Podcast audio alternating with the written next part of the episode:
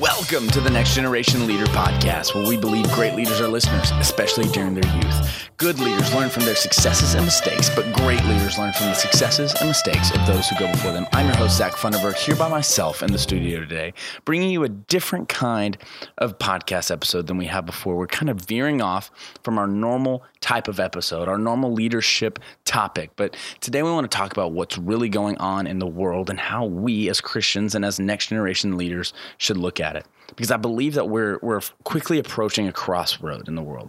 And as next generation leaders, the ones who are going to take the torch and run further with this issue, we have a choice to make.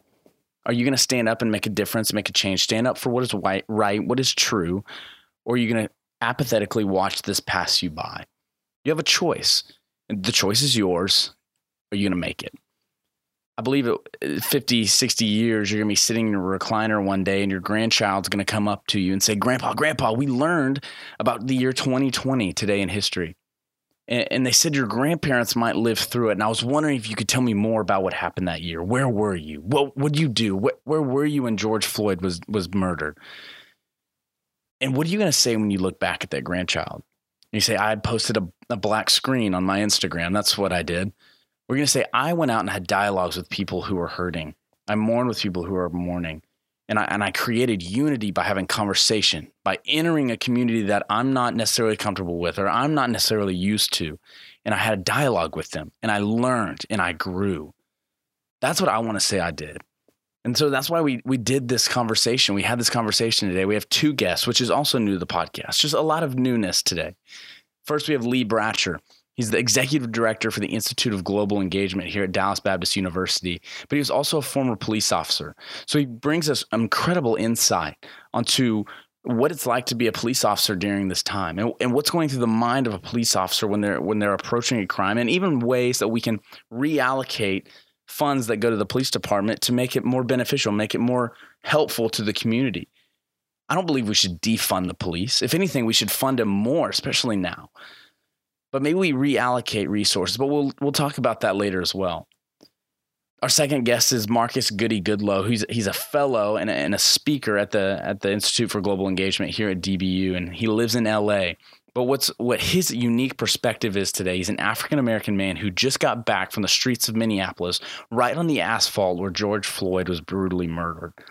And he, he lets us in on what it's like to be there right now, what the people are saying, what the people are thinking it's incredibly insightful and, and it and it breaks your heart but I want to challenge next generation leaders to really read the facts. What's going on here? To research.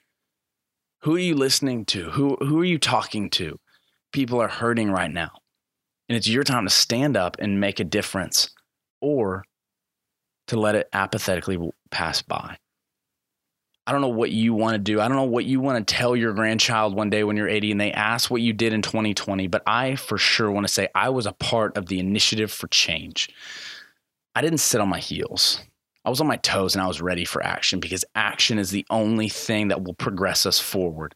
As soon as white brothers and sisters, as soon as black brothers and sisters are willing and humble enough to reach across the aisle, grab hands, and say, We are all under the same God. We are running the same race. We are equal.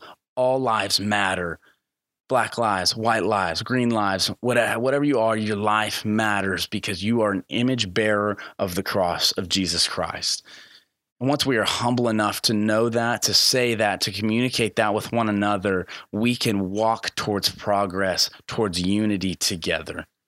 And I want to challenge every listener right now to do that. Find someone to have a dialogue with, learn something about their culture, learn to love people. We got to do it together because the only way that this American experiment will continue forward, we will continue to be the greatest country on earth, to flourish, is if we unify, we link hands, and we live out the dream that Martin Luther King had many years ago. We have the ability to do that. We're at a turning point in our country's history, a turning point that is leading us to a crossroad, and you have a choice to make. What do you want to tell your grandchild when you're sitting in that recliner many years from now? I want to say that I was a part of a change. I hope this conversation is helpful. And I hope if you found it helpful, you reach out to us, you leave us a review, you reach out to Lee Bratcher, to Goody Goodlow, to myself, ask questions, dialogue, disagree with us. we want to learn. We want this to be an academic experience to where you are enlightened and you grow and you you dive and dig deeper. And from this episode, have dialogues with other people. Research what we said, look it up. Learn for yourself. Because the only way that we can push towards progress and unity, and it needs to happen now. And it starts in the hearts of the next generation. Let's go. Let's do it now. Make a decision. What do you want to say to that grandchild? So here it is, without any further ado, my conversation with Lee and Goody.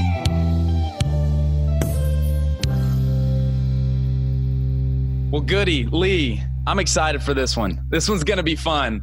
Uh, be, really, because it's so it, it's so in tune with what's going on. We're living in an amazing time. One day when we sit with our, our kids and grandkids, and they're going to be reading through the history books and asking, "What did we do what were we doing during this time in history that they're learning about and and and I hope and pray that the people listening to this and the people on this on this call uh, will be able to look back and say I stood up for this I did this this and this and, and be able to teach the next generation at that point how to handle these situations but before we we jump into anything crazy introduce yourself goody who are you what do you do how do you get to where you are hey Great to be with you, Zach, and all your listeners, and of course, my good friend Lee. I am Goody Goodlow, Marcus Goody Goodlow. I'm an adjunct professor at Dallas Baptist University. Proud husband of one amazing woman, Lucy Goodlow, 22 years, a dad of two, Hannah and Josh. Hannah, who is 18, just turned 18 two weeks ago, and my Josh is 16 tomorrow. yeah, literally tomorrow. Wow. And so serve uh, at the pleasure of our great president, Dr. Adam Wright and uh, I'm also a member of a really, really cool uh, organization called uh, IEG. And I'm trying to think of the acronym. What does that stand for? Um, Global Engagement. That's right. did I get that right? Did I mess? Did I mess well, it up? IGE, but you had the right letters. Yeah, I had the right letters.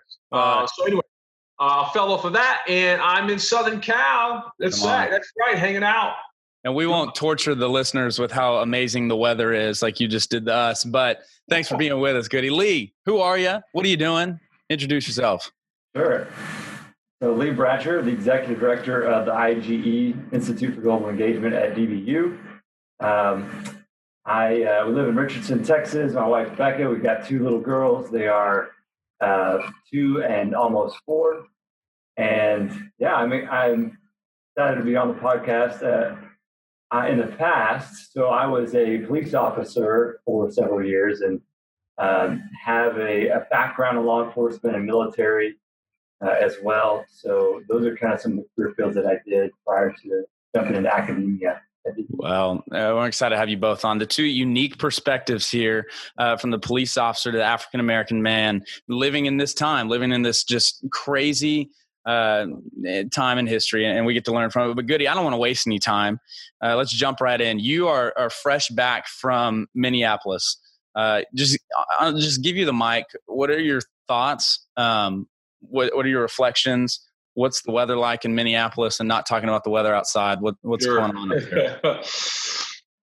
you know, um, the Germans have a, uh, a, a, saying or phrase. It's uh, called Zeitgeist zeitgeist, and it has to do with um, it has to do with the sort of the mood, uh, the expressions, the tensions, uh, the atmosphere, the ethics, the morals of a particular time or period, and so it's this idea of the events surrounding Minneapolis capture the zeitgeist of this moment. In other words, as I've said before, I think we're at the most pivotal uh, moment of history in my lifetime.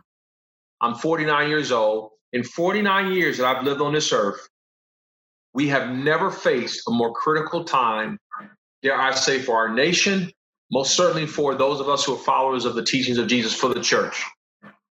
So when you look at that, you know, we can see these sort of moments, these influx in history, at least in my lifetime, right?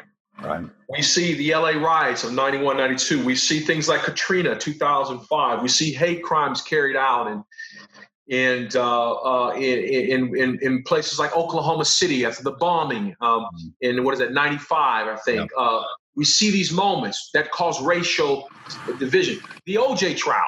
Yeah. You know, we, we can all remember those events, remember those, we remember those moments where we were, maybe what where we were. And I remember I remember the LA riots. I'm from Los Angeles. I remember Reginald Denny, seeing that image of him being brutalized on the streets of South Central LA. I remember seeing the store not far from where his truck was, where my grandfather, I remember as a young kid, brought my first pair of cleats. It was the first store to go up in flames. Mm. I remember where I was in 2005 watching Katrina. I was actually in school at DBU.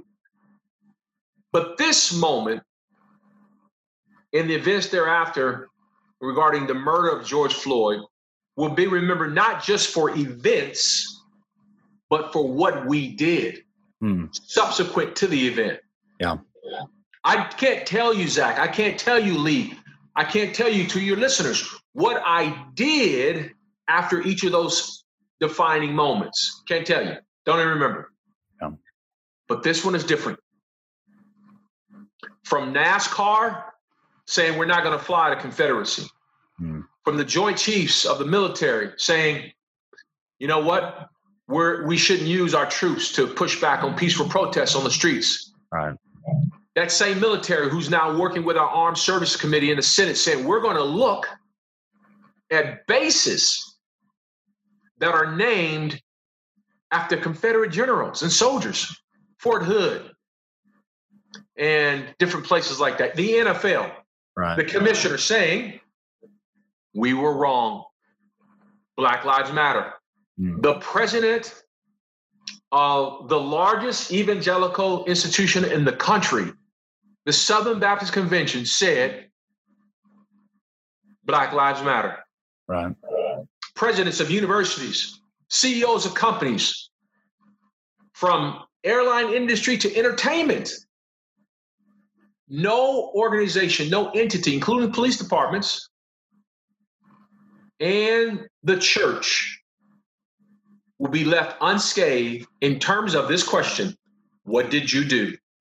Hmm. and so what so what i did was i went to minneapolis. I wanted to in the words of the esteemed scholar cornel west said i wanted to bear a prophetic witness as to this zeitgeist moment, as to this moment, this influx in history that has caused a seismic political, spiritual, emotional, economic, and moral shift in the landscapes of history and Christendom. Mm-hmm. And it was uh, it was breathtaking. Yeah. It was a, it was a, it became more than a trip at some point. It was a massa. It was a burden. I had to go I, I, I, went to grieve, I went to mourn, I went to listen, I went to inquire, I went to challenge, I went to I went there to search, and I'm still processing if I'm honest. So that's the sort of thirty-five thousand foot view. Yeah, well, I mean that's amazing. I, I, would love for you to even just do processing on this uh, uh, on this episode. We're we're here to listen, and Lee and myself, both as white men, want to learn, want to listen, want to grow, and, and so take us onto the streets of Minneapolis. What what's going on? What what are the people saying up there? What are, what are they feeling? Sure, you know, in most um, in most people, um, first of all, I need to say thank you to to Lee and the folks at IGE. You know, when I was um, when I was preparing to leave, I decided the Wednesday night of the Saturday I left. Like you, I was on the couch watching the events unfold. Uh, many cities across the country, just the scripture talks about the earth groaning. I was watching the earth groan in so many expressions. And I told my wife, I called her into my office and I said, I must go. In the midst of COVID, my mother in law who lives with us is, in fact, today's her 80th birthday. Wow. Happy birthday, Mara. Happy birthday. And so I've been grounded. In fact, my last trip, as you know, Lee, you know, Zach, I travel and speak for a living, work with right. leaders and leadership development. And I had just met with the Dallas Baptist University Athletic Department and my our good friend Connor Smith. That was my last trip. That was March 4th. Wow. And so I've been grounded because of COVID.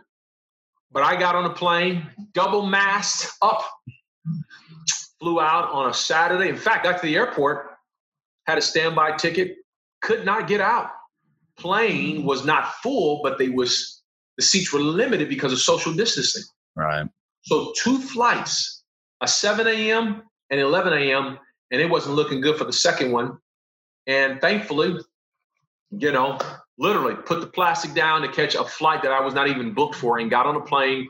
By 2:30, I was at my hotel. By three, I was in an Uber and was out on the very pavement and uh, asphalt where George Floyd was uh, murdered. Talk to people. You know, some of these things are posted on my website. Some of these conversations, some of the images. But right before I left, you know, I had uh, written an article, and I meant to mention this earlier, and we'll get into this later about practical steps. But the Institute for Global Engagement and Lee and his team, while I was on the plane, you know, I had just written an article on COVID, and I just thought, you know, there's there's a chance that we could get this out. And I sent it to Lee, and I believe Lee, your team was working on a Saturday because I remember uh, being in flight and uh, being able to get some messages. And by the time I landed, that piece was now was available for people. It's entitled, uh, I think, "What Can You Do?" Yeah. And so, but anyway, my conversations were with business owners, some activists. I would say a third of the people on the ground I met with were white, white students, young people like you, Zach, um, uh, couples, uh, college students, moms, single moms, uh, parents, uh, um, uh, I saw people hurting. People were. Uh, I, I, came both Saturday and Sunday. I came back that Sunday, put on my my clergy collar. Your listeners may not know I'm also a ordained minister and I'm an associate pastor. I do. I'm a teaching pastor, but um, I wanted to be a visible priestly expression of God's love in that space, and so I talked to people, uh, cried with people, prayed with people. Came out of their uh, the surrounding suburbs who were not even living in Minneapolis proper to just literally come to lament and to help clean up. I'm not joking. Sunday morning, as many of you would come with your scriptures in hand, either on your phone or in a Bible, people came with dustpans and brooms and trash bags, and they were starting the process of literally healing and cleaning up and so it was very moving. Uh, and then, of course, days and the days that follow, our nation continued to uh, we continue to see um, you know marches, peaceful demonstrations, and some not so across the country. And so um, was there for two and a half, three days in Minneapolis, and came back. I think that Monday afternoon, early evening. Had to get home because we had a curfew. Right, right. Uh, Six o'clock curfew in play that Monday. I got in at five twenty, and so my wife said, on the phone, hurry, hurry off the plane. We got to get home before the, before the before curfew. Yeah. I mean, similar to Dallas, we have a curfew. I was driving through downtown just the other day, and and right outside of the curfew zone was one of the bridges to get into Dallas. And I don't know if they just didn't realize that it was right outside the curfew zone, but I'm driving as I because I need to go across this bridge, and all of the protesters from the i guess dfw area went to this bridge because it was outside of the curfew zone and I, I, mean i couldn't cross but it was just an amazing picture to see I, i'd never seen that many police cars in my life and people marching protesting across this bridge not doing anything. You, you can't loot anything on a bridge. And they're just, they're just protesting. And, and it, it was an amazing sight to see all of these people rallied around one event that happened. But we know that this has been something that has built up over time. Right. And then this one event, the the death of the tragic death of George Floyd, really took it over the edge, and it was the the tipping point of this issue. Sure. So uh, that's why I want to ask you, Goody or Lee can comment on this of just what has it been like? I guess as an African American man, just the buildup of this. This now we have the term the systemic racism, the the buildup of this issue that has now tipped over with the tragic death of George Floyd what is that like for you? What what can you say to to to white people? Say this is what it's been like uh, sure. for me. Yeah, and, and Lee, I'd love to hear your perspective on this too. But it, yeah. you're right; it's more than just uh, an event. You know, in her book, White Fragility, which is literally unavailable now on Amazon. Yeah. Uh, because of um, it just being in so demand, written a couple years ago. Um, but um, uh, Dr. DiAngelo, man, this is written by a white woman, academic up in the Pacific Northwest. Her book is ever so timely now. It's one of the things I recommend people strongly get. But in fact, our our beloved um, chancellor, uh, I just was on the talking with him, and I know he's ordered that book. But it's it's Ahmaud Arbery, it's Botham Jean in Dallas. Yeah. It's uh, Atiana Jefferson. It's Breonna Taylor. It's Breonna Taylor. Mm-hmm. It's Jonathan Ferrell. It's Renisha McBride. It's Stephon Clark. It's Jordan Edwards. It's Jordan Davis. It's Alton Sterling. It's Aiyana Jones. It's Mike Brown. Yeah. It's Ferguson. the Charleston Nine. It's Trayvon Martin, and I'll explain those in a minute. It's Sean Bell. It's Oscar Grant. It's Sandra Bland. It's Philando Castile in Minneapolis, by the way. It's Corey Jones. It's John Crawford. It's Terrence Crutcher. It's Keith Scott. It's Clifford Glover. It's Claudia Reese. It's Randy Evans. It's Yvonne Smallwood. It's uh, Amu Diallo. It's Walter Scott. It's Eric Gardner. It's Freddie Gray. It's Christian Cooper. It's George Floyd. The reason why we recognize those names is not simply because of their death, but because how they died. Right. You said, well, what about, you know, you mentioned Trayvon Martin. You, you mentioned a the uh, Charleston Nine, nine people studying in a Bible study on a Wednesday night were massacred by a white perverted extremist. A young man your age killed them. Uh, uh, uh, Trayvon Martin killed by a Hispanic, although some would say he identifies more as a white person, uh, and, and, and, and on the basis of just being a, a, a citizen vigilante, uh, uh, willing to express justice or mete out justice on the pavement, on the streets there. And so when you say, Goody, what do you mean systematic race? Wait, here it is. Well, when when when when when, when the Charleston Nine suspect is arrested, they have identified his vehicle, they have identified his clothing, they had video what he looks like. Lee, they they they take him in a felony, not even really in a felony stop. They, I don't think they made him get on his knees, but they certainly guns drawn. They arrest him before taking him to the jailhouse. They take him to get a burger and some French fries. The day of his hearing for pretrial, for for for pretrial, the families, even the day of, the day after, express forgiveness of this brother. We have a system that allows for Trayvon Martin to be accosted and shot down and then used against him a stand your ground defense? And he's gunned down, shot point blank in the chest. It's Ahmaud Arbery who's running in the middle of the day, who gets accosted by two white men who, when they shoot him, we now know the third used his truck to help block him in. We now know this from the pretrial. The detective has now stated racial epithet was said over him as he lay on the ground. The police arrive on the scene, Lee, and the police see probable cause based upon this asking of questions and witnesses. They call the district attorney's office at home, the district attorney at home. Call her at home. She tells them to stand down. They go home. The mom is told, Wanda Cooper is told, your son was killed in a burglary disturbance. He was involved in a burglary and his life was taken. That's what she knew in February. That was it. We don't have the videotape. We never know. Right. A system allows for two. His gun license was his concealed license was suspended. Right. Worked for the district attorney's office as a detective. Was retired.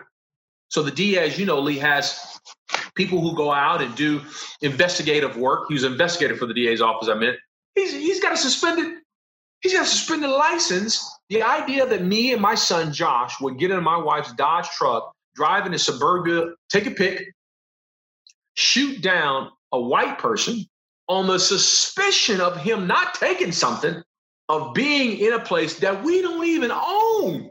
It's not even our place. And then we get to go home and sleep in our beds for two and a half months.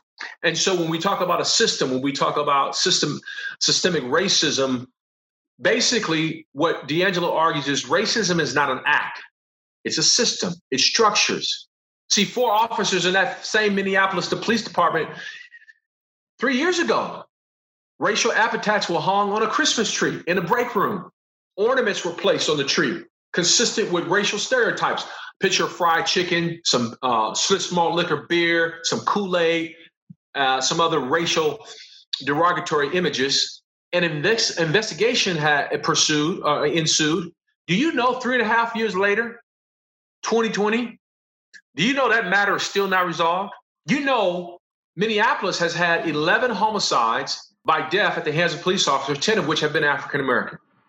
Do you know of a budget of 179 million dollars. You know, 90% plus of those officers don't live in Minneapolis where they police. Goody, what does that have to do with what we're talking about? You police differently if you know the people you police.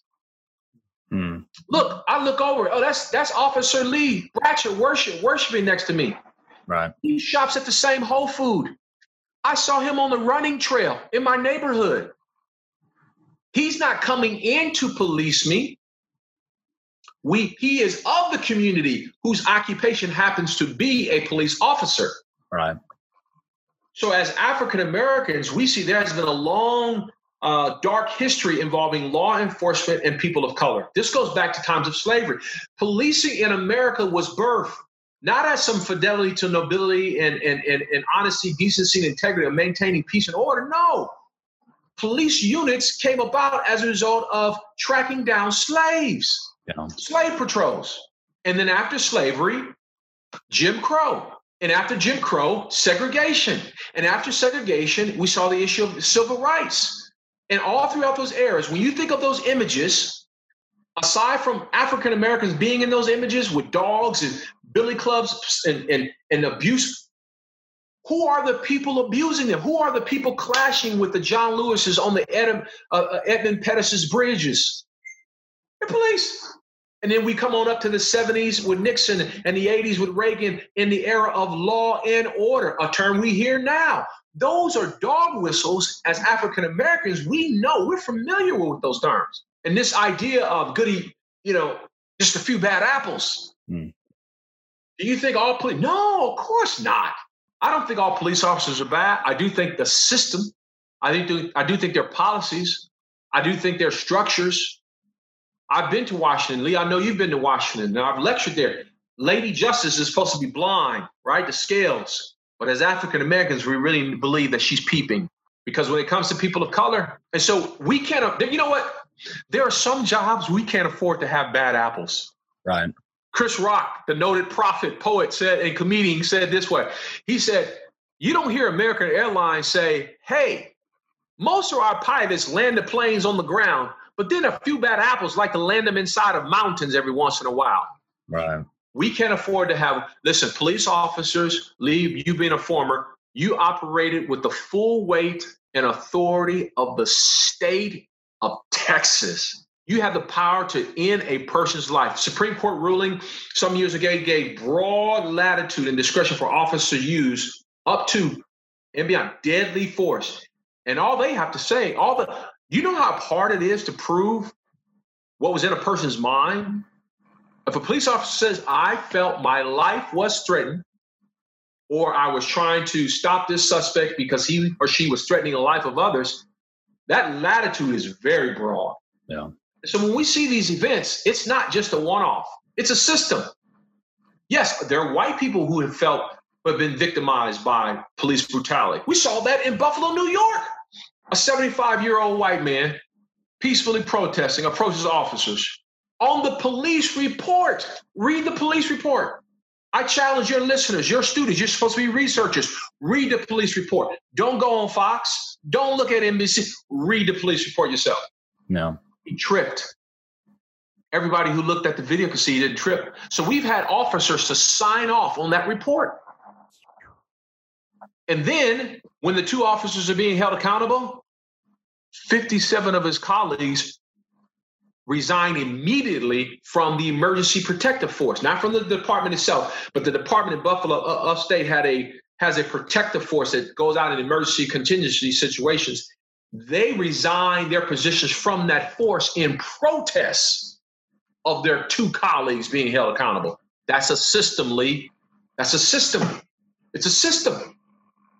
Yeah, Lee, I want to get your your opinion on this too. We had a really great lunch talking about it as well. As a former police officer the, kind of fighting the i think a lot of people are well there's just a couple bad apples like goody was saying which and, and wanting to know that obviously lee you're a great police officer you're a great man. We know your character and there are a lot of great men out there like you. But but kind of what's your take on everything that was just said and everything going on right now? Exactly. So um, I, do want to reiterate that there is such a diversity amongst the types of departments, the uh, the quality of departments of officers across the United States. We were talking about 18,000 different police jurisdictions. So I don't presume to uh, speak for all of them or any of them, just for the experience that I had um, in a uh, you know an area, police department in the Dallas area that was actually a really quality police department, uh, relatively speaking. Um, so, you know, it is true though that it is more of a pervasive culture, um, and it, and it starts from the academy. You know, when you go to the police academy, you're shown all these videos of uh, officers getting killed in the line of duty where they didn't react fast enough. You know, they get shot at a traffic stop because you know they weren't um, you know always on that edge, that razor's edge, ready to get into a fight, ready to get into a gunfight or a knife fight at a moment's notice. And um, I don't think that's healthy. I don't think it's healthy to uh, present brand new officers with with all of these videos and with training that shows, you know, that, that kind of basically tells them, hey, if you're not ready to be killed or to kill, you're going to be killed. And the, you know, the, the saying, whether it be uh, judged by 12 and carried by six, uh, unfortunately, is a saying that that's still uh, you know happens and is said amongst officers because of not because we have you know a you know, a myriad of poor character officers, which there are a ton of, and we need to get rid of them. But mostly because we have had a system of law enforcement in our country that um, has been in culture, or, or the culture has been such that um, it's it's us versus them. Uh, we're warriors. You know, we're we're uh, sheepdogs and the you know the citizenry are sheep and we're trying to protect them from the wolves and sometimes the, the citizens think we're wolves and therefore we'll have to exert violence on the sheep to let them know that we're sheepdogs i mean that's sort of a, an analogy used by uh, an author colonel davidson i think in uh, in a book that he wrote several years ago about uh, the OODA loop and being able to react quickly enough to uh, violence perpetrated against you don't get behind somebody else's uh, reaction time.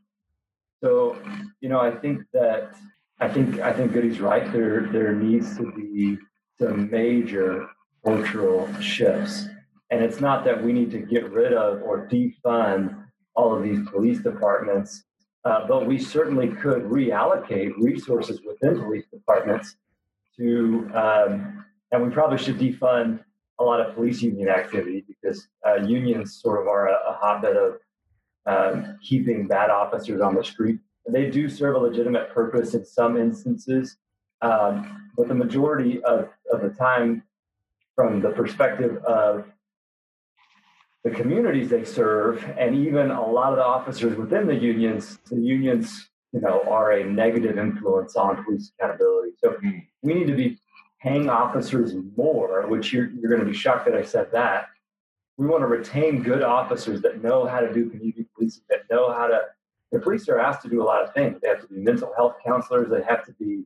Uh, they do, have to deal with all sorts of uh, you know domestic violence or juvenile issues or parent parent child conflict.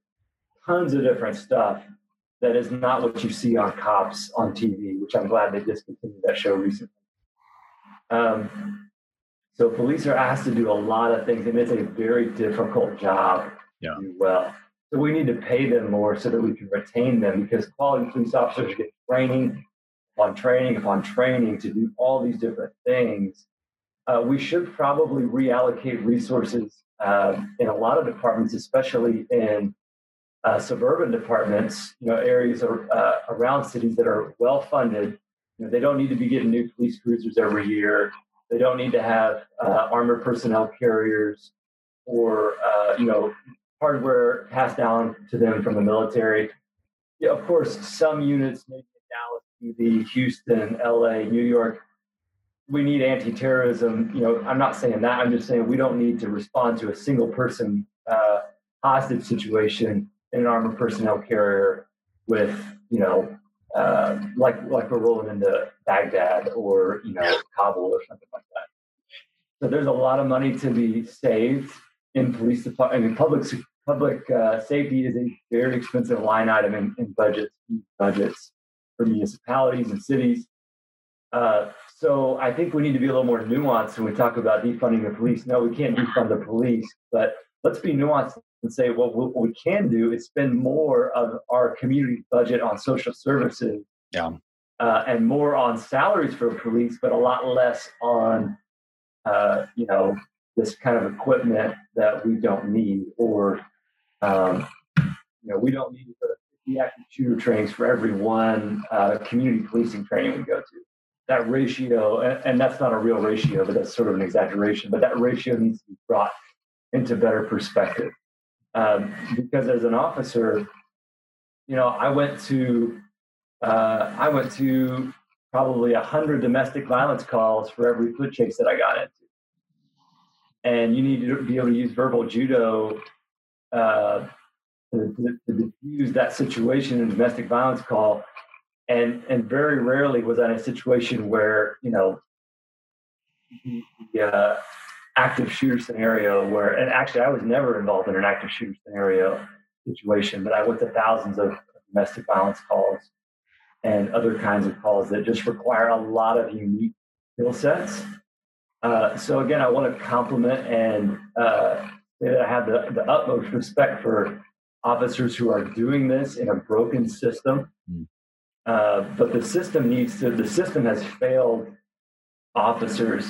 And you know, and and officers individually need to take responsibility too because they're part of the system. So, you know, while, while one individual officer can only control their own behavior, um, as a as a group, and uh, you know, collectively held, holding each other accountable, there needs to be more of that. And and I myself probably didn't do a good enough job of that as a rookie officer or as a few years on the force.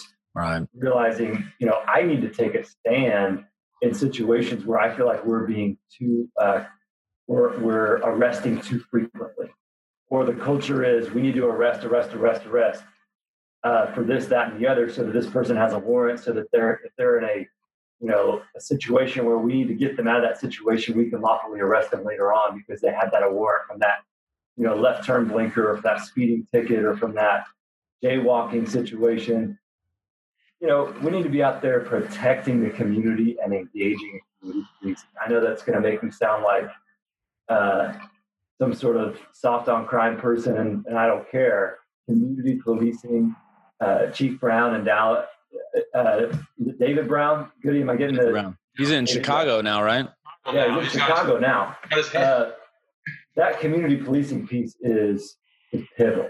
It's pivotal. We've got to we've got to press through to officers' minds hey, this isn't weakness, this is strength, this is yeah. ability, this is um, you know the the cardinal virtues basically. Yeah. So that's that's my soapbox for a second. I do want to say one other thing, and I'm going to turn it back to you, Zach, for for kind of where do we go from here. But um, I have been influenced greatly over the past couple of years, and even specifically the past few months, by movies and books about this topic. So I want to throw out um, I want to throw out 13, which is a great documentary I just watched um, a couple weeks ago. I want to throw out a book called um, uh, Just Mercy, which is about uh, mass incarceration and death penalty. Incredible book. If you can pick it up, do it. White Fragility, Goody's already mentioned. Yeah. Um, and then there was a good there was a good book by Benjamin Watson uh, he's a former uh, NFL tight end for the Saints. And the book title is uh, Under Our Skin. It's just an incredible look at the Ferguson, Missouri uh, uh, shooting and sort of how that, how Benjamin Watson processed that as a Black American and how he, you know, in the NFL too, as a, as a Black player in the NFL, like how he processed that and as a parent and all those things. So so for the for the listeners that really want to, you know, I would recommend stay off social media for a little while and get into those kind of books mm. until you have educated yourself and have listened to enough testimony and listened to enough. And I and I still haven't listened to enough. So I'm not going to I'm going to shut up and and uh, learn from Goody here in just a second. But no, I will recommend those books and those movies wholeheartedly. It has been an eye-opening experience. I tell you what, uh, being a police officer in the streets of Dallas is also an eye-opening experience too. Uh, a good experience in a lot of ways, but also sort of witness some tragedy and some human depravity that I wasn't used to, and witness some brokenness, a lot of brokenness in the system. That uh, I think that we're at a point where we need to have some drastic changes. Yeah. I think uh, that you made so many good points in there about books and reading, staying off social media, and, and about Ferguson because I'm from Missouri, but I was in I was in high school whenever the Ferguson deal went on, and and so not really understanding how to respond to it, what to do, how, how to how to how should I even look at Ferguson because all I see on TV is that the state that I live in is, is burning, and and I don't understand why. And so now as a as a college graduate and and seeing another thing in Minneapolis, but now it's a it's a it's a countrywide issue and there's riots in the city I'm living in, I, I want to lean in and learn more and know how do I look at this? How do I respond to this? But and there's so many ways to go. And and Goody, you mentioned the article that you wrote uh, while you're on that plane and it's out. I encourage everyone to go read it, go find it. But this next section we want to talk about is just where do we go from here? What do we do? And this is where Lee and I will shut up and let you talk. And and what do we do? Kind of talk through the article. I, will I'll lead it through, but speak up was one of the first points you made. What does that look like? How? Where? And and i really want to talk about social media because and i'll let you go and we can talk about social media a second but i feel like we just have a lot of social media warriors out there that that are really good at posting. They have the right things to repost from the right people but but does your life really reflect what you post? And, and i think that is a huge problem with our society because when we're, we're quarantined and a lot of people are still in lockdown, and it's so easy to hide behind a screen, but you're not actually doing it because in the scenario I talked about earlier, when when I'm talking to my kids and grandkids about this time in history and what happened, what they're learning in school, what I don't want to tell them is, yeah, I reposted a lot of great posts on my Instagram story. You know, it's like I want to be able to say, I went out and did this. I talked to the, these people. I, I engaged in this community in this way. And I want to be able to say that I did that. And so, Goody, how do we speak up? Yeah, no, I think Zach, you're exactly right. And thanks, Lee, for sharing your insights. Very, very, uh, very critical for our discussion. But you know, for you, for your listeners, you know, one of the things you can do is indeed speak up. But I often say, the words you speak can't be bigger than the life you live. Hmm. So when I post, when I tweet, when I talk about issues related, you know, Micah says we are to seek justice, love mercy, walk humbly with God. You know, the scripture says judgment begins in the house of God. In other words, those of us who call us followers of the teachings of Jesus, you know, the onus begins with us. Before we look out there pointing, uh, we got to remember there's a few fingers pointing right back at us. And so, one, I do say speak up. Silence has never been a badge of honor or courage in times of adversity or injustice. Right. There, there, there are no great women there are no great men whose silence is applauded in the landscapes of history as a nation or their communities face issues of injustice. So I say, speak up. In COVID, in our restrictions, the one thing you can do is say, this is not right. This is unjust. Do your homework. Yep. Right. Investigate. Yep but don't allow that silence because that silence is a replace it's in a vacuum, right? So that vacuum then is has replacement products that come inside it, right? right. What, what is sucking up that silence? You as a student, I'm talking to your listeners, you as professors, you as deans of colleges, as presidents of universities, as business owners, as leaders, as police officers. We've heard now police officers and captains and sergeants and chiefs speak out the chief of San Antonio among them. He's been just literally outspoken. Um, but speak up. And then we say not only speak up, but we say this to support. Yeah. There are organizations, there are people who are in the fight. So sometimes we get overwhelmed by the bigness of a problem. And we, I've heard this so much from so many people, uh, from from leaders uh, to uh, I just talked today to the deputy chief of the third largest police department in the nation. Don't want to give his name right now because we're working through some things. But he called me basically to say, Goody, we're on fire. We're in trouble. What do I do? What should I do right now? And I just talked him through a number of different things. But one of the things we can do is we can support. So speaking up is different than support. Speaking up is your words. Supporting is your money mm-hmm. and your time and your presence. And so one of the things Lee mentioned uh, was um, was the book Just Mercy, and written by uh, Stevenson, I believe. Stevenson has a uh, he has a an expression uh, where he has an entity that is that is in the fight for issues of justice and equality, and uh, we'll put that up here. The name escapes me right now. What I want to say Equal is Justice called, Initiative. The Justice Initiative. Equal Justice Initiative. Yeah. What? One more time. Equal Justice Initiative. Equal Justice Initiative. He's in the fight. I challenge your listeners right now after this call, get on that site, Equal Justice Initiative, find the link and give.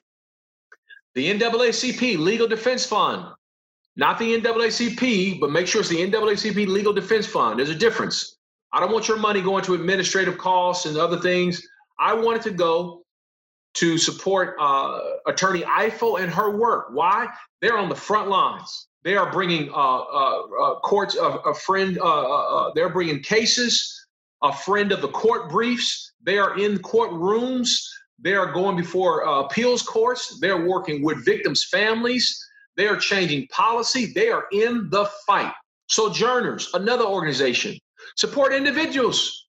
I'm in the fight. You can find out more information about how you can help and get behind efforts that we're doing. I'm meeting and, and doing leadership development. There are people who are, so sometimes we go, man, I, I don't know what to do.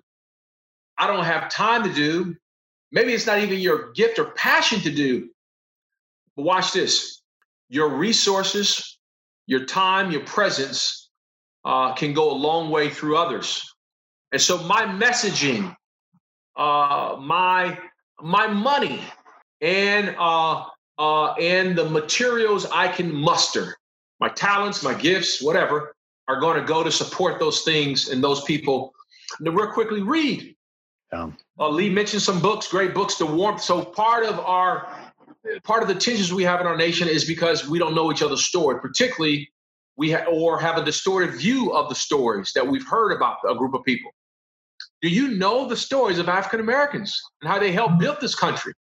And how, even though they helped build this country, there's never been a time where African Americans romanticized about their time. Never, not in 400 years, and in the 200 plus years of this nation. So when we hear terms like make America great again, at what period in history do African Americans fit in that greatness? Go ahead, I'll wait. Because we fought in the Revolutionary War, we became enslaved. We fought uh, in the War of Emancipation. In the excuse me, we fought in the Revolutionary War. Then we fought in the Civil War. No. Our freedom was not given. Segregation, Jim Crow, on through civil rights era. I can go on and on. So where do we go? So you need to read. You need to read our story, "The Warmth of Other Suns" by Isabel Wilkerson, "The New Jim Crow," "The New Jim Crow" by Michelle Alexander, "White Fragility," as Lee mentioned, "Between the World and Me" by Ta-Nehisi Coates. That brother man is a sharp writer. "Between the World and Me," the Michael Eric Dyson Reader by Professor Michael Eric Dyson, and the documentary 13. So educate, inform yourself. Know, know this that racism, I say in that article, is not an act, it's a system, it's not isolated. It's more than uh, what happened on the street of Minneapolis or in the cul-de-sac in a su- suburban city in Georgia or what happened in a central park of New York City.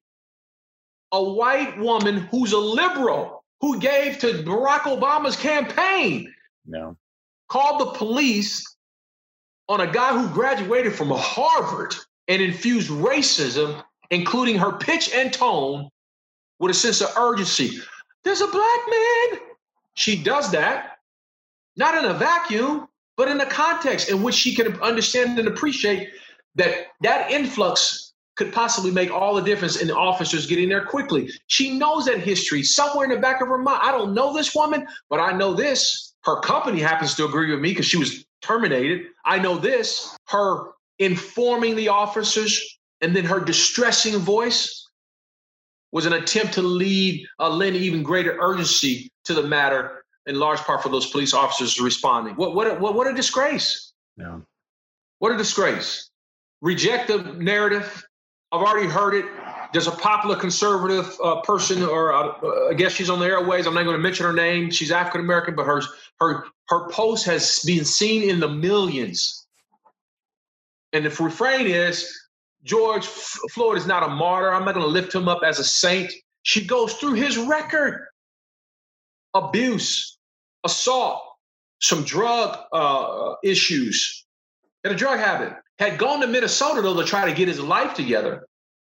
But see, get the whole story. Reject the narrative. Jonathan Veal, who was under me at Oak Cliff Bible Fellowship, one of the men I helped mentor, who now lives in Oklahoma City. You don't know him, but he's been on TV and all the airwaves. He was just on CNN this week. He went to school with George Floyd. So when I'm packing my bags, I'm on the phone and I'm getting a firsthand account of a man who knew this man. And he said, Good, he wasn't perfect. He made some mistakes. But let me tell you who this man was.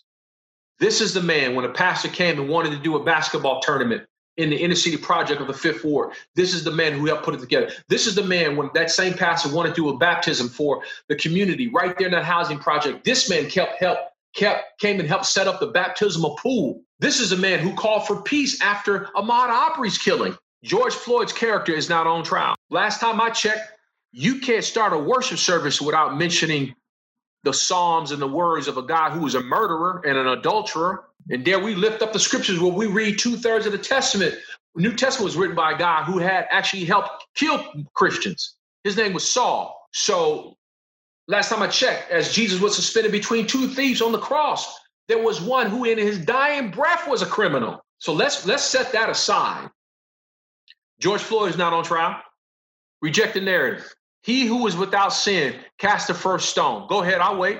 And then I say, too, engage your faith. One famous preacher said, You got to have the scriptures in one hand and the newspaper in another. Because we're at DBU, and most of you are affiliated with DBU, you're researchers, you're scholars. I challenge you to research. Don't just click on the TV, research.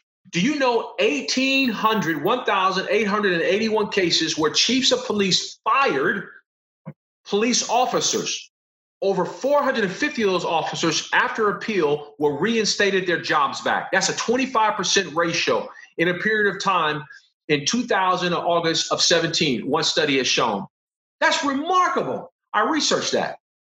Think about that. Chiefs of police fired over 1,800 officers. More than 25% of them got their jobs back for abuse of power. These I'm abusive of their authority, these police officers. So do your homework, do some research. Yeah. Black Lives Matter is a terrorist group. Do you know that? I was on the phone last night with one of the leaders in our police department. I was like, do you wait a minute?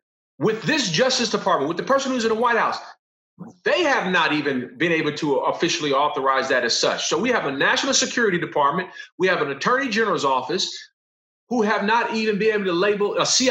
They have not even labeled it that. How, how, how do you know that? I tell you what's terroristic. I tell you what's a terrorist organization. It's a group of people going to the state capitals in like in Ohio and Michigan with assault weapons and confronting uh, state officials, telling them and demanding that they open their government back in the midst of COVID. That's terrorist. That's a terrorist act. Who does that? I'll wait for you to come up with the video images that show people from Black Lives Matter storming and confronting police officers with AR 15s. Go ahead, I'll wait. Who's at Ruby Ridge? Who's the militia groups in places like Idaho? If we're going to be honest in this conversation, the burden is not on me as an African American to prove that there's equal contributions to the Malay, to this, to this, to this uh, dreaded nightmare for which we find our country. The onus is not on me. The burden of responsibility, as as one as President Kennedy said, this issue as old as the scriptures and as clear as the Constitution. And King said it still remains the white man's burden, or the black man's burden, and the white uh, the black man's burden and the white man's shame. White people have a responsibility to acknowledge to acknowledge their role. Lastly, Read the letter from Birmingham jail, Martin Luther King Jr. It should be required reading for every person who's a follower of Jesus. Read it. Just read it. And then lead. If you are a person of influence, if you have the capacity to bring change, you should be leading if you have not stopped your department, if you not have re-examined your budget, your hiring practices, listen, if the Southern Baptist Convention president could issue a statement, if NASCAR can issue a statement and do review policy, if the military, who has now said they're on record as in terms of examining the naming of these bases after Confederate generals who took up arms against their own nation, if they're doing the review, if the NFL commissioner then what, what does that what does that leave you? What are you doing? Pastors, what have you preached on in the last six months? What are you preaching on in the next month? Right. So what your platform that you have, the scripture says in Ephesians, we were created to do good works. What works are you doing to bring good in this situation? And then lastly, ask and listen and then resist. I have said it over and over. I do not advocate for violence. I am not a promoter of violence. I deplore violence. But if you listen, you spoke up and criticized Kaepernick for disrespecting the flag. Peacefully, he was. Never bought a flag. Never bought a flag. Now you speak up and you criticize people for taking to the streets. And some extreme expressions have resulted in destruction of property.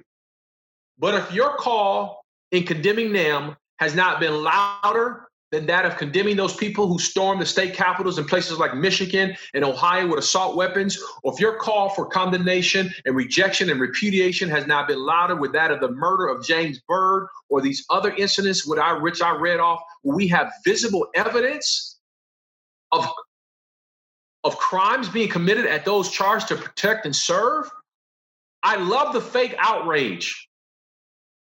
I love the fake outrage.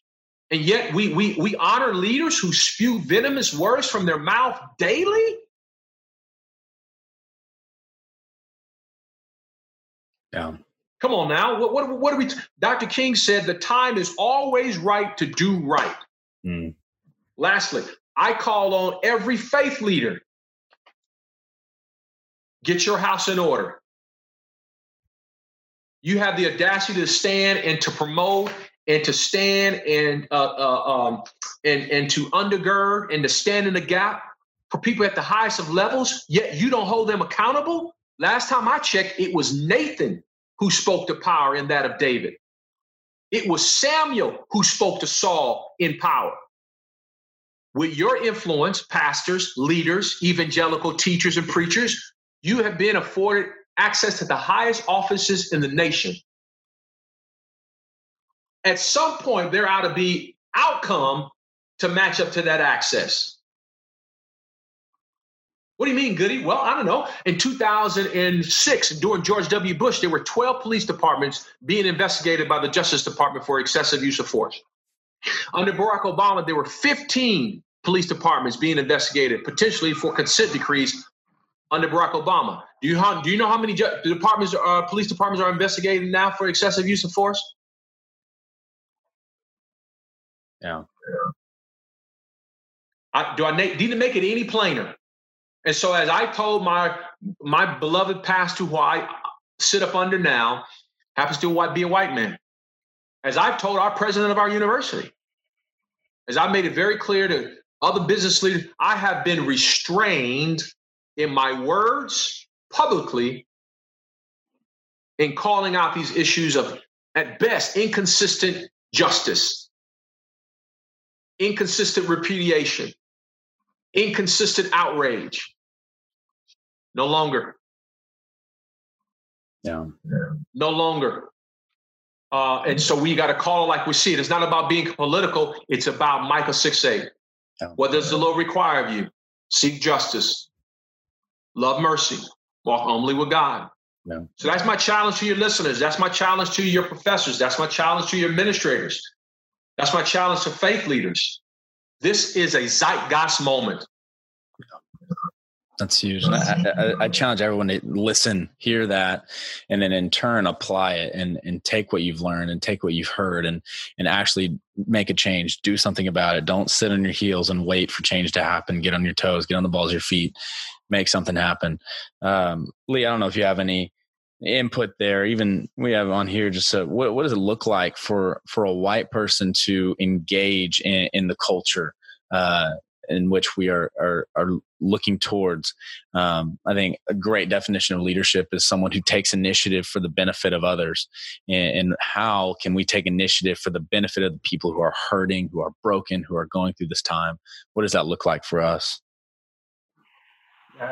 It looks like we need to listen first and learn, and we need to recognize that, especially as uh, white evangelical Christians, we have an extra burden, whether we choose to believe it or not, on this issue, an extra burden of responsibility to understand history and to understand where our ancestors have abused power and the, the Word of God uh, justify evil action. Uh, and not even that, I'm not talking 19th century history, although that is certainly an example, but I'm talking about recent uh, and so I think, um, you know, J.D. Greear's comments from the, the SBC and using the phrase back Black Lives Matter is so important because uh, there's a recognition there that to say all lives matter is sort of missing the point. I don't think anybody who's saying Black Lives Matter is, they're not saying only Black Lives Matter.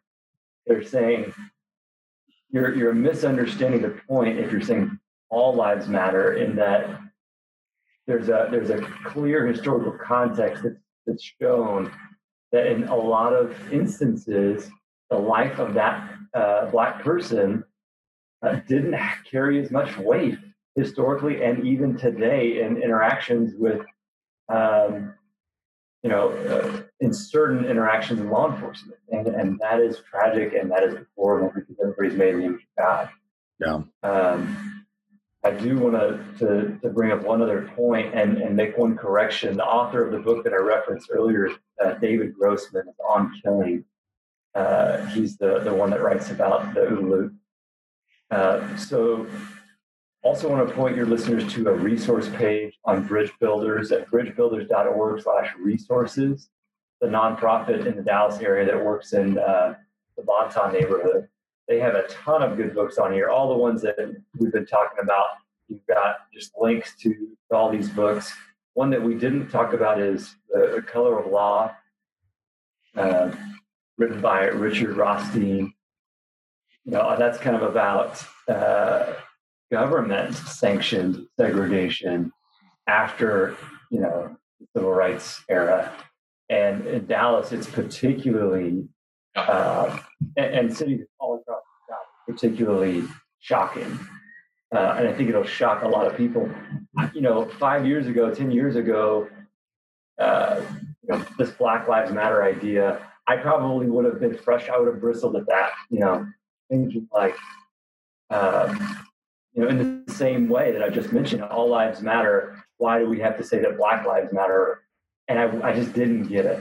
Yeah. It was really the education, the worldview broadening that had to I had to undergo to be able to uh, sit and speak with the perspective that I do now, which is uh, one of someone who's still trying to learn, still trying to learn more. Uh, my wife and I uh, and our kids last week went to a march, uh, a Black Lives Matter march in the Dallas area, uh, one of the peaceful protests, and just marched and learned and talked to people.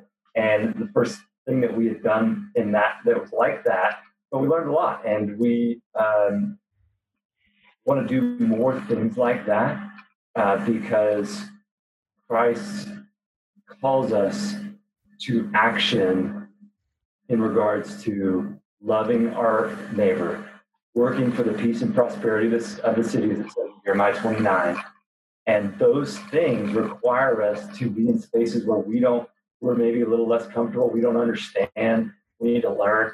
Our dinner table, you know, the, the level of uh, diversity and inclusion that we want to experience is will only go so far as who sits at our dinner table we have people over from, you know, for dinner, families over, or friends over for dinner.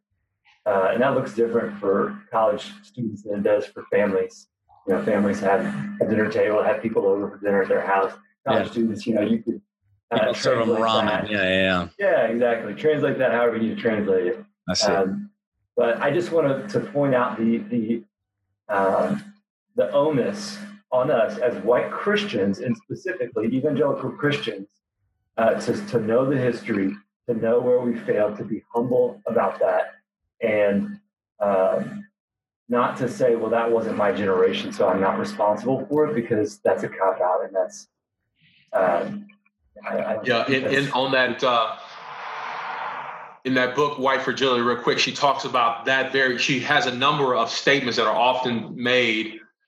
One of my best friends is black, or my sister's cousin is married to a black person, or hey, I wasn't even around when that stuff happened. I, I, I have privilege. I'm white privilege. I work for everything I've done. And, he's, and she says, white privilege is like a denial of such as like a person, white person walking through society and on their left and right having someone stuff money into each side of their pocket and them continuing on their way, never acknowledging such. You know, it's just kind of like oblivious. And she talks about how, as an African American, it's something that you're constantly aware of. You know, when I was in school, Zach, there was a test. There were these tests, and I used to struggle with them so much. Sometimes they would be sentences, sometimes they would be images. And the test question would simply say something like, which one of these is not like the other? You know, as a black man in this triage presentation here, it's pretty obvious which one of these is not like the other. Now, magnify that in every interaction, in every board meeting I enter, every lecture hall I enter, every pulpit I take, every consultation, every bank loan I apply for, every car I've gotten for and went to a dealership for, every in, those places, every job I apply, I enter the room, and more times than not, the person I'm sitting across from doesn't look like me. And so when we don't recognize that, when we're not sensitive to that reality of what that must feel like, we have a tendency then to operate with blinders. As in his book, Howard Thurman, in his book, Jesus and the Disinherited, he talks about Jews in first century Palestine who were constantly pressed by the Roman government where they could worship, what they were to pay their taxes. Like literally, the bread that they received daily came from Caesar, from their ruler, from their government. They were rationed. And so Howard Thurman, the great theologian who's now left us, he wrote how, comparatively speaking, in the 50s and the 60s, in the era in which he lived, how I use a historic term, Negroes, blacks, lived with their backs constantly against the wall. Places we could go. The place I live here now, Redondo Beach, had a sundown rule in the 60s. You literally, as a black person, could not be here in this city in the 90277. You could not be here if that sun had set. Mm. And so he talks about being constantly aware of living with your back against the wall. Your options are limited. I got to tell my son, bro, we don't buy you hoodies. My son does not have a hoodie in his closet, can't wear them. Before COVID, he went to church one Sunday without a belt. I like to have a heart attack. He's up in the band playing. I was like, dude, you cannot have your pants down. No, no, no, no, no. Because I don't even want my son to be perceived as being connected with a with a gang or anything. I don't want him to be profiled in that way. I've talked to my son about what we do if we are pulled over. What he is to do is I told my son three weeks ago, son, your goal should be to get home. You let dad handle whatever comes in terms of a if you get pulled over, don't go mouth back. Don't go. It's yes sir, no sir, yes ma'am, no ma'am. I've talked to my son. My colleague and my pap, he has to talk to his son about that. He said, "Good. I, it never even dawned on me to talk to my young kid Silas about what you're talking about."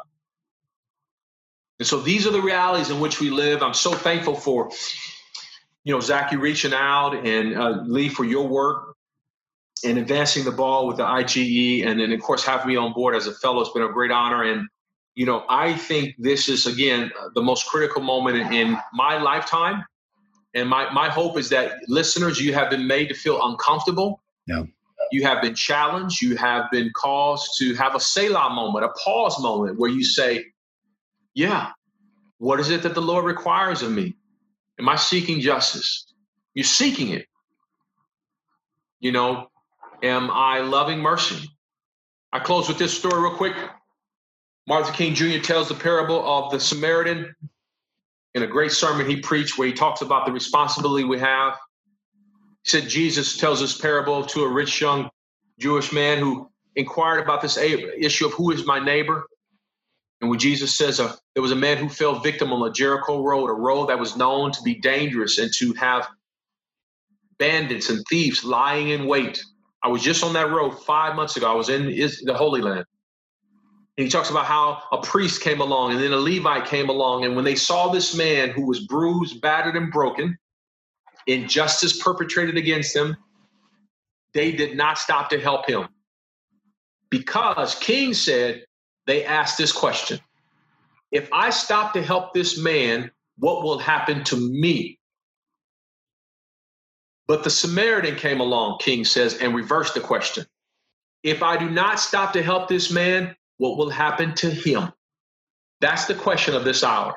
If you do not stop to help this brother, this sister, of this expression of God's Imago Dei, with all the influence and authority and power that you have, you've been given. Are you my brother's keeper? Am I my brother's keeper? No. That's a, I mean, it's an amazing word. It's challenging. It's pushing me towards wanting to be better, to learn more, and, and just to speak to my listeners and, and, to anyone listening to this of, of the younger generation of, of my age. Of this is our torch to carry now. We have to learn from this, and we have to go forward to make our country stronger and better. Because with the diversity, our country is beautiful, and that is when our country works. Is when when Black brothers and white brothers can join hands and we can move forward. We can progress towards the change change we want to make together. And as next generation leaders, we got to be ready to take that torch. We cannot sit back on our heels and wait for our parents to change this because it, it starts with us. It starts with the change in your own heart. Lee, who's around your dinner table, who you're hanging out with, who, who, you're, who you're talking to, who you're learning about, learn the stories. But as next generation leaders, we got to take the torch with pride and we got to run. And we got to keep going and we can't stop. But Goody, Lee, thank you so much for your time. I've learned so much and gosh, I'm I'm just praying for our country right now, and and, and that Jesus will come soon. Thank you so much for this, Zach. We appreciate you inviting us on. Lee, it's been great, man. Look forward to partnering with you, and we're grateful, of course, for our beloved Dallas Baptist University uh, and uh, for all the work that it's doing to advance our nation and our community, uh, both there in the state of Texas and even beyond uh, forward. So we appreciate that. Go Patriots. Go Pats. Come on. Thanks, fellas.